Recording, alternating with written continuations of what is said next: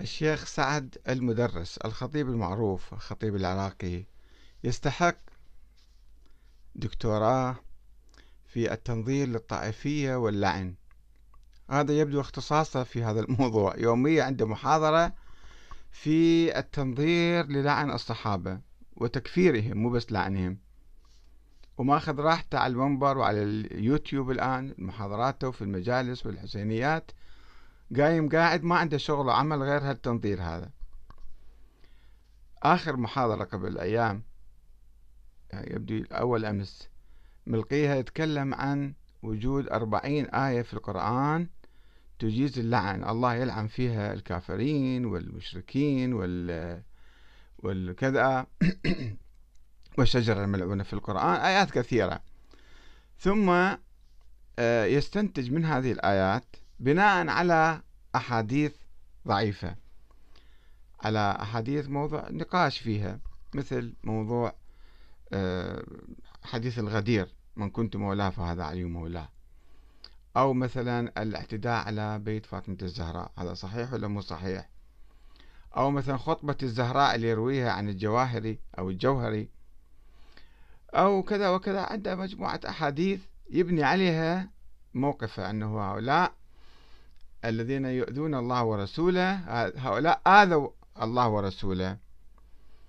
هجموا على بيت الزهراء خالفوا النبي في حديث الغدير لم يعطوا الخلافة للإمام علي. وبالتالي هؤلاء ملعونون بصريح الآيات القرآنية. المشكلة أنه هو ما دارس نظرية الإمامة. حتى يعرف أنه حديث الغدير يدل على النص الصريح أم لا ماذا فهم منه الإمام علي وفهم منه أهل البيت. الذين كانوا يقولون هذا مو حديث. لو الله كان يريد ينص على الخلافة كان نص بصريح العبارة أو أو النبي كان ما خلى الموضوع يعني غامض. الاعتداء على بيت الزهراء لم يحدث. هذه كذبة أسطورة هذه. ولكن الشيخ عنده هاي طاب براسه عقيدة ثابتة أصلا ما يمكن تزلزل خطبة الزهراء يقول الزهراء خطبة أئمة الكفر. طيب منين نقلت الخطبة يا شيخ؟ من كتاب الجوهري. وين عاش الجوهري في القرن الثالث؟ زين ليش ما ما ذكرها من قبله؟ خطبة مفتعلة. خطبة مكذوبة على الزهراء. من راويها؟ جيب السند ماله ادرس. ما يبحث الأمور ما يعرفها أصلا حتى يبحث أن هاي الخطبة صحيحة ولا مو صحيحة. هو عنده مثلا كتاب مذكرات مستر هنفر هذا مصدر مصادر التفكير عنده. وما يعرف هذا كتاب مؤلفه سيد محمد الشيرازي. كتاب موضوع كذب ومصدق به هو يبني عليه قال مذكر مستر هنفر في مذكراته. شوفوا الإنسان لما يكون يعني ما يبحث ويحقق ويدقق يقع في مطبات ومشاكل. هذا إذا أنت اليوم هذا الكتاب موضوع ما تعرف المترجم ماله وين منه. مستر هنفر منو هذا مثلا؟ وين رقم الوثيقة مالته في المتحف البريطاني أو في المكتبة البريطانية.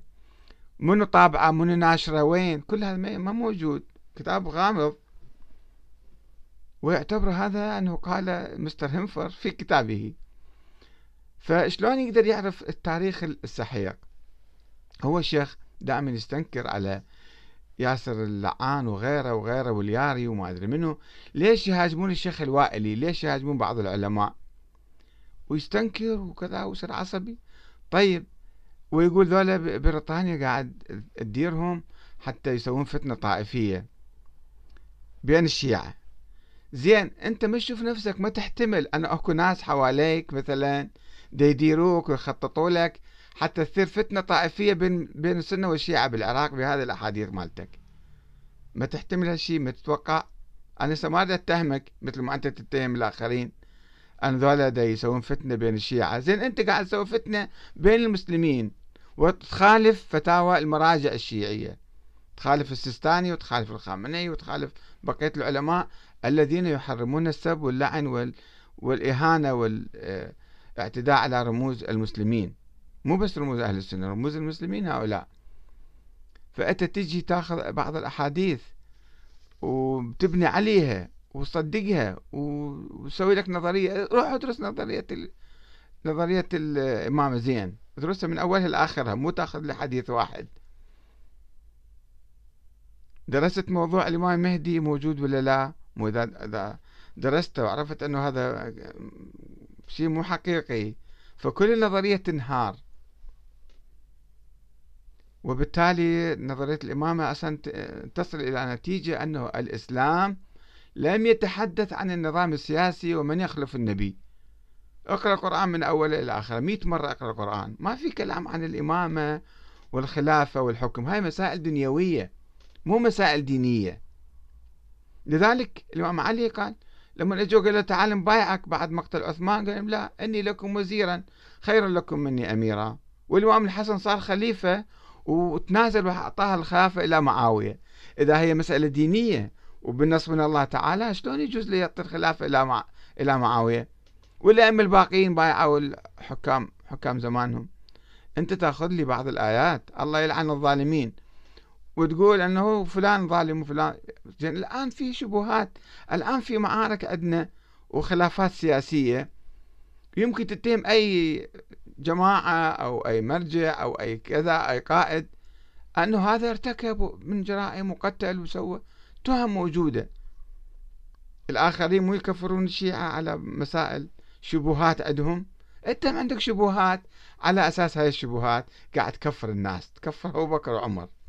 يعني الخوارج لما كفروا الإمام علي شنو سووا؟ هم عندهم شبهة. شبهة حصلت سارعوا إلى التكفير. فهل يجوز لك أنت أيضا بشبهة تكفر عمر وأبو بكر وصحابة رسول الله الكبار؟ وثم شو يصير بعدين؟ ما تفكر شو يصير بعدين؟ أنت تاخذ راحتك وباسم الشيعة وباسم المجالس الحسينية يجون يفجرون الشيعة بعدين. وتقول ليش هذا اجى عاش بكربلاء واجى فجر الشيعة قبل أيام؟ فجر الباص هذا. مو من عندك. أنت قاعد تشحن الناس حتى يجون يفجرون الشيعة ويقتلوهم.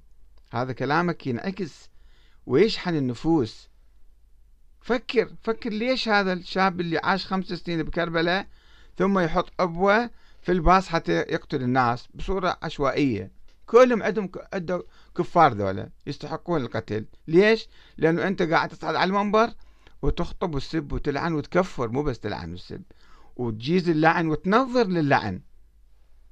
فيا شيخ اتق الله قلت لك اتق الله في دماء الشيعة على الأقل. إذا ما تتق الله في الوحدة الإسلامية فاتق الله في دماء الشيعة اللي أنت تحاول الدفاع عنهم.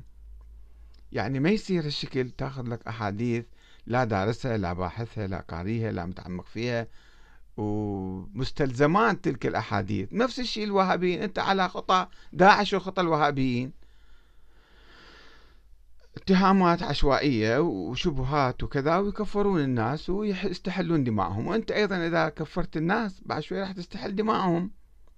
وتسوي فتنة. فشوي فكر شوي اتق الله اهدأ. يا شيخ سعد المدرس.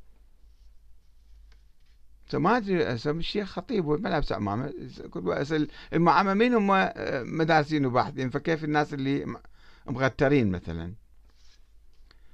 بالحقيقة يستفز الواحد من بهالكلام هذا. يعني ما أعرف كيف يسمح لنفسه الرجل يبدأ عليه شوية عنده عقل على الأقل. ما أقول مثقف عنده عقل بس فكر أنت تصعد على المنبر وتكفر الشيوخ تكفر الصحابة ومن لف لفهم ومن دار في دائرتهم. بعدين إيش بقيت؟ شنو فرقك عن ال... عن الدواعش؟ أرجو أن الناس العقال في العراق يعني هسه أنا ما أقول لك أنت هذه خطة أمريكية وإثارة الفتنة مو هاي موجودة مؤشراتها في العراق إثارة الفتنة الطائفية حتى المستعمر يبقى. وأنت شو تسوي؟ تكرس وجود الاحتلال وجود التفرقة الطائفية بالعراق. وأسأل الله أن يهدي المراجع والمسؤولين والشرطة الحكومة ما عندهم مسؤولية أن واحد يثير فتنة ذاك آه، علوش جرمانة حكى كلمة بسرعة اعتقلتوه حكمتوه بالسجن. وهذا صعد على المنبر ويخطب ولا أحد يجي يمه.